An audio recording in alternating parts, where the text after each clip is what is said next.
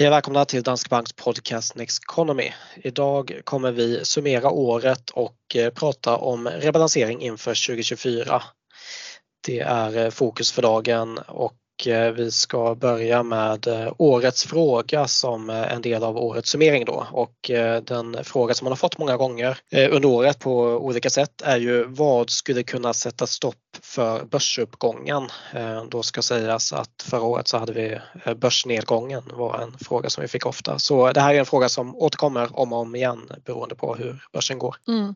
Ja men det här är en vanlig fråga och Eh, Eh, ja, vad skulle kunna sätta stopp för börsuppgången? Den har ju varit ganska stark och speciellt den senaste tiden och eh, man får väl lite grann dela in det i vad som skulle kunna ge kortsiktiga bakslag och vad som skulle kunna göra att vi fick ett kraftigare kursfall. Men dels tänker jag att börsuppgången har ju mycket drivits av att räntorna har fallit och att inflationen kommit in lägre än förväntat.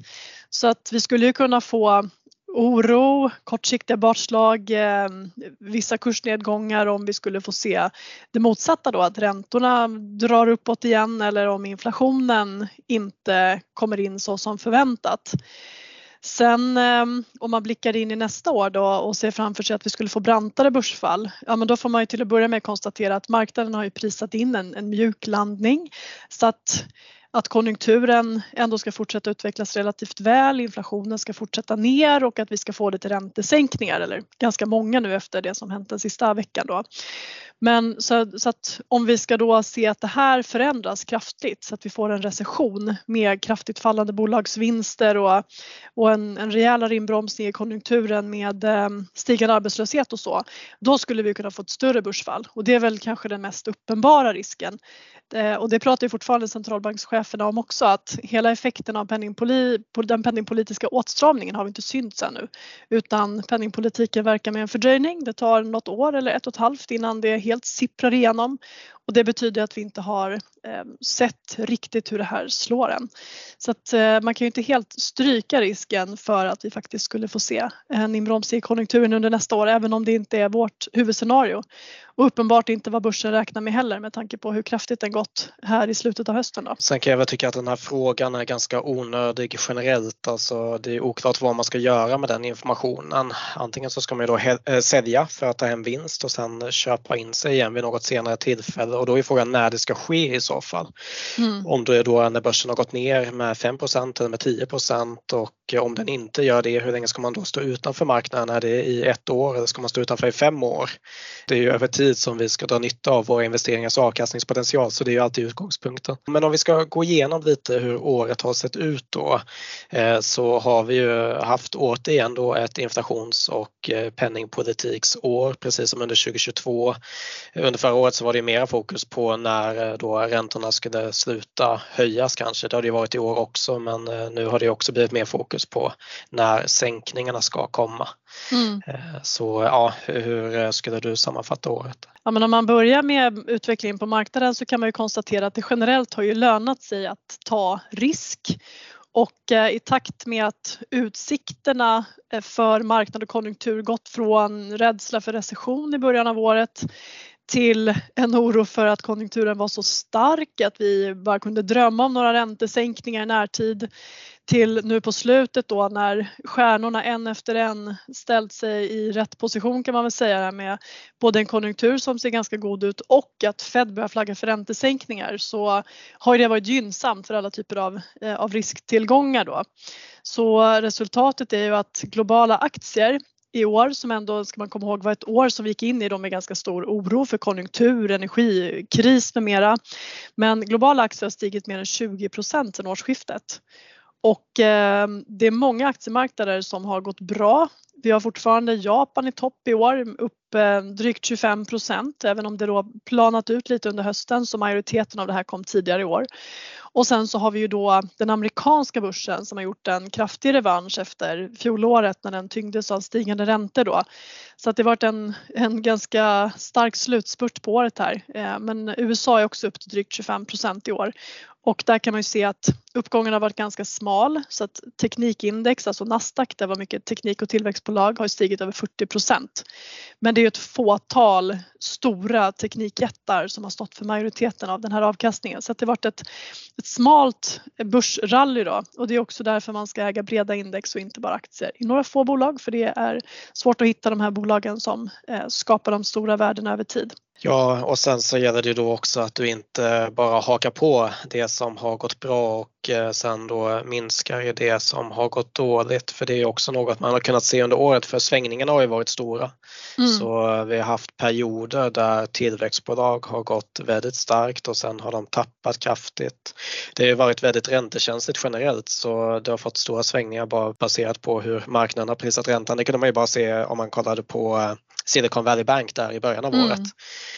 Alltså från att ha gått in i den då eh, krisen, eller man ska kalla den i alla fall, eh, ja, men omskakningen av det finansiella systemet så var räntenivåerna ganska höga där man prisade att räntan skulle vara kvar på höga nivåer. Men eh, sen så direkt så prisar man ju om det när den där krisen kom.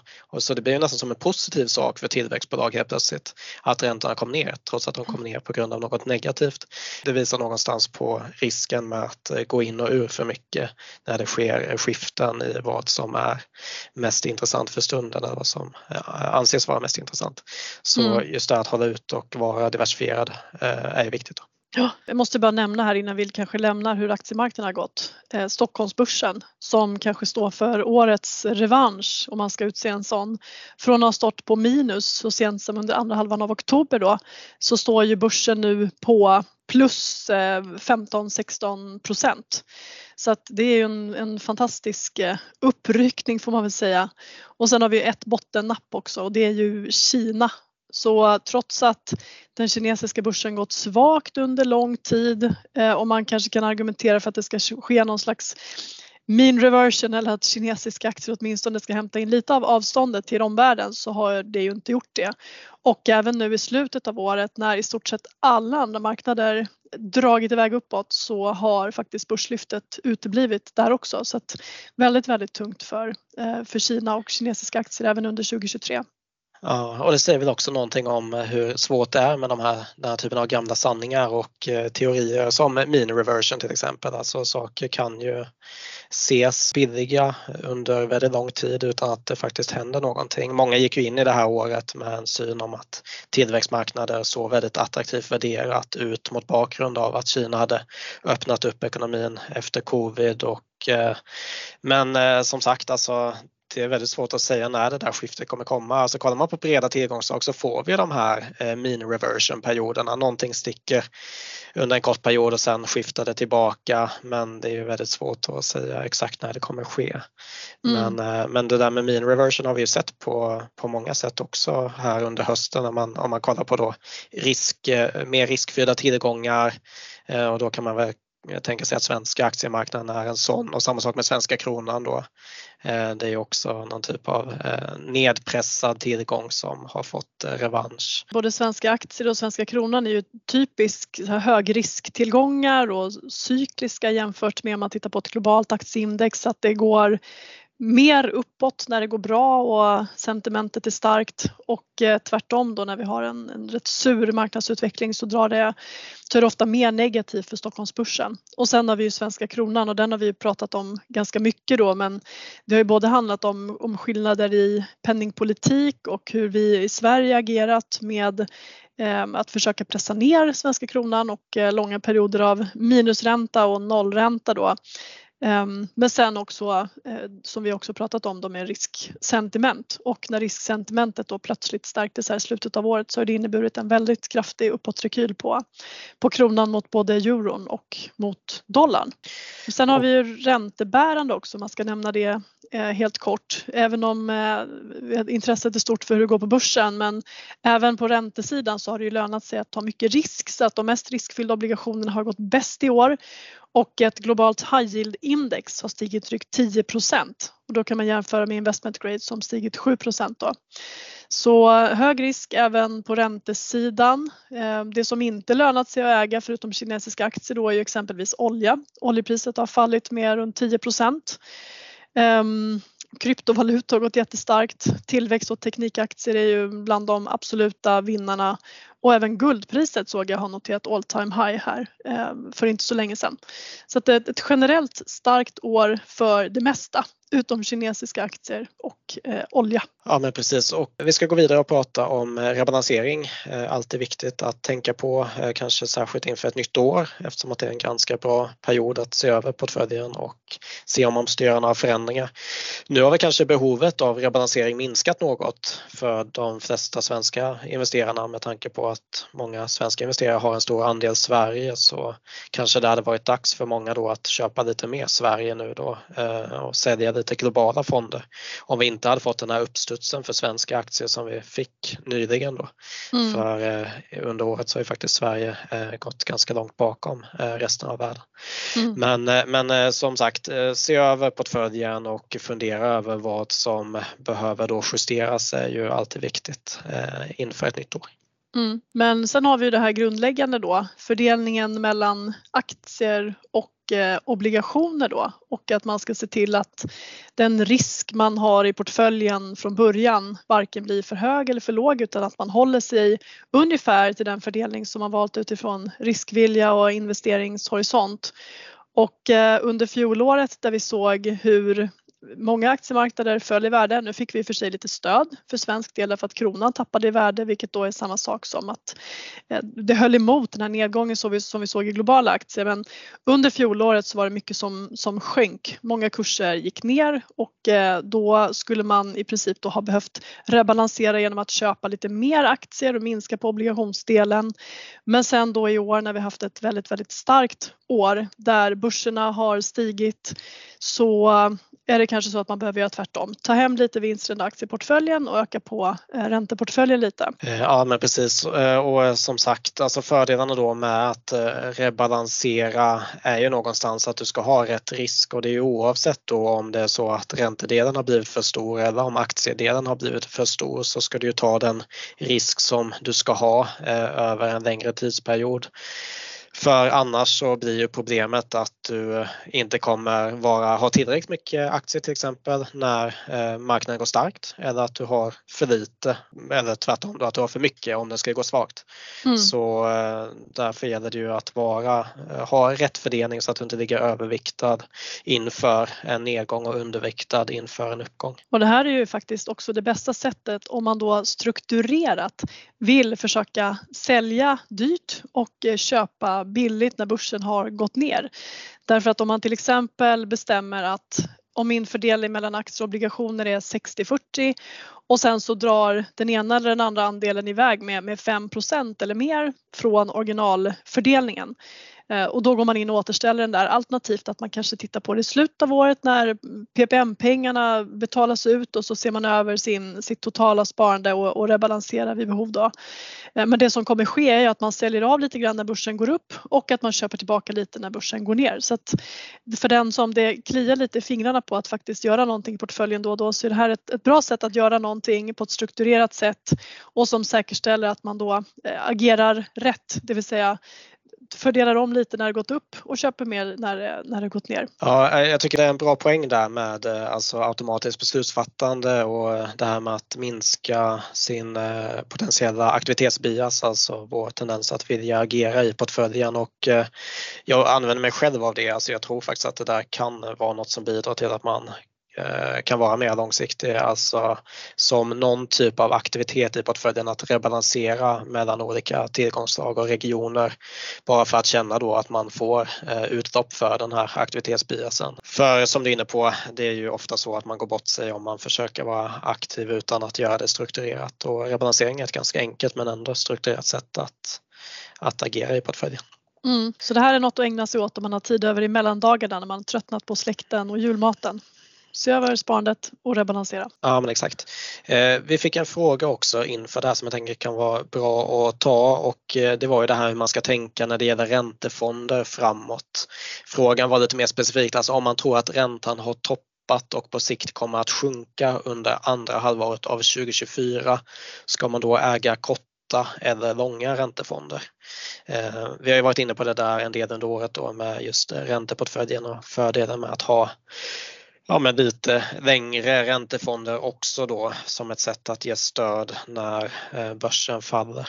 Mm. Och skulle man då bedöma att räntorna, de långa räntorna ska fortsätta ner under nästa år, då ska man ju ha lite längre duration, alltså mer ränterisk i portföljen. För i så fall så kommer ju de fonder man då eller obligationer man investerar i gynnas av att räntorna sjunker. Så att eh, i så fall så ska man öka, eh, öka durationen lite.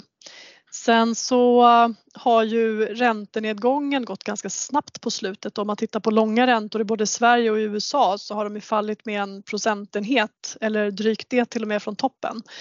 Och äh, det här speglar ju en bild både av att alltså tillväxten ska bli lite lägre men också att då inflationen ska komma ner snällt mot 2% och att centralbankerna ska sänka räntorna ganska kraftigt. Och ähm, man får väl fundera lite grann på om man tror att den här rörelsen har gått lite fort helt enkelt. Och det är väl vår bild att, att räntorna har fallit ganska snabbt och att om vi får den här mjuklandningen i konjunkturen så är det kanske inte så sannolikt att vi kommer få sex räntesänkningar i både Sverige och USA under 2024 utan eh, får vi sex räntesänkningar så kanske det snarare är ett tecken på att konjunkturen är svagare än förväntat. Men, men vi tror ju mer på den här mjuklandningen. Vi tror att centralbankerna kommer sänka räntorna men inte så mycket som marknaden prisar in för tillfället. Och det gör ju att vi tror väl att räntorna kanske kommer ligga något högre faktiskt än dagens nivå under stora delar av 2024 då. Ehm, speciellt om den här mjuklandningen blir verklighet för i så fall så eh, finns det ingen anledning för centralbanken att sänka så mycket som, som marknaden för närvarande prisar in då. Och då tänker du på långräntorna? Eh, då? då tänker jag på de långa ja, räntorna, exakt. precis. För eh, tittar för man på kort, mm. korta räntor så styrs det mer av vad centralbankerna gör. Alltså, man, man kan ju bara tänka på hur det ser ut på boräntefronten, alltså tremånadersräntorna, de ligger ganska stilla fortfarande. Men däremot så har vi sett att många banker har börjat sänka räntorna på bundna bolån på 2, 3, 5, 10 års eh, räntor och det speglar ju liksom att längre räntor och förväntningar har, har kommit ner medan styrräntorna fortfarande ligger stilla. Mm. Men, och återigen då så handlar det ju någonstans om diversifiering så i en portfölj på lång sikt så vill du ha både korta och långa räntor. De långa räntorna tenderar ju att vara bättre i en portfölj i och med att det ger mer diversifiering över tid. Ja precis och nu, nu är det väl så att om man har en som sagt en väl diversifierad ränteportfölj också där man har lite korta räntefonder och lite längre räntefonder ehm, så med tanke på hur pass, hur pass brant räntorna fallit så tycker vi kanske inte att det är det bästa tillfället att öka på durationen särskilt mycket i portföljen om man, eh, om man redan har lite långa räntefonder eh, i sparandet. Då. Mm.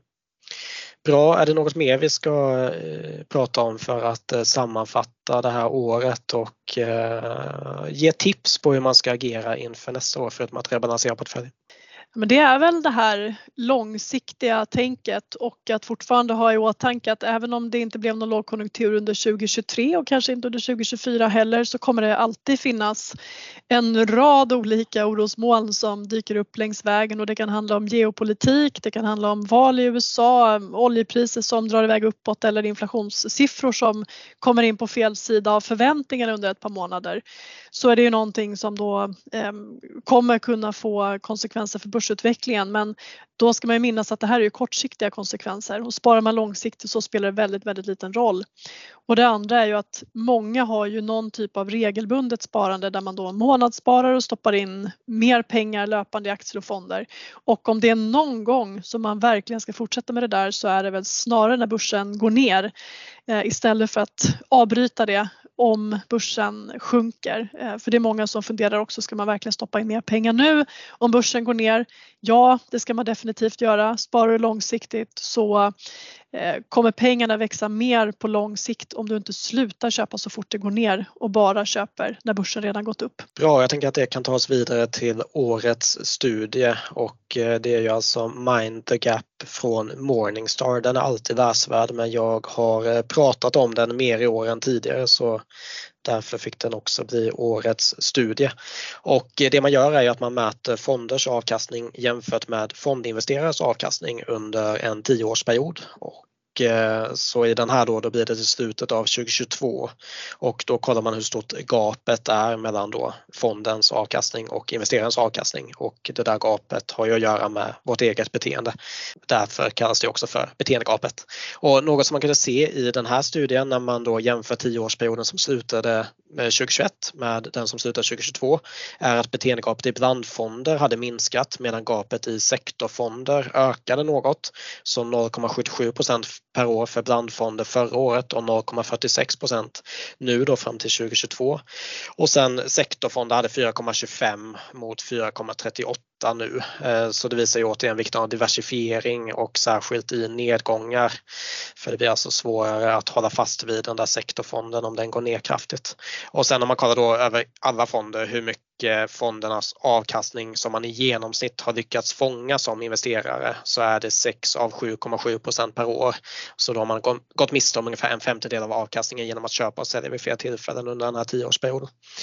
Och eh, orsakerna bakom det här beteendegapet eh, i den här studien, det har vi pratat om många gånger, men det handlar mycket om att man försöker jaga avkastning så man försöker hoppa på nästa heta investering hela tiden och problemet blir ju då att du hoppar på för sent och istället får vara med om nedgången. Och några sådana här tips som de ger, det är ju saker som vi själva brukar prata om, det är att ha färre men mer diversifierade fonder, att eh, rebalansera och att månadsspara och sen då undvika mer nischade fonder och mer volatila fonder.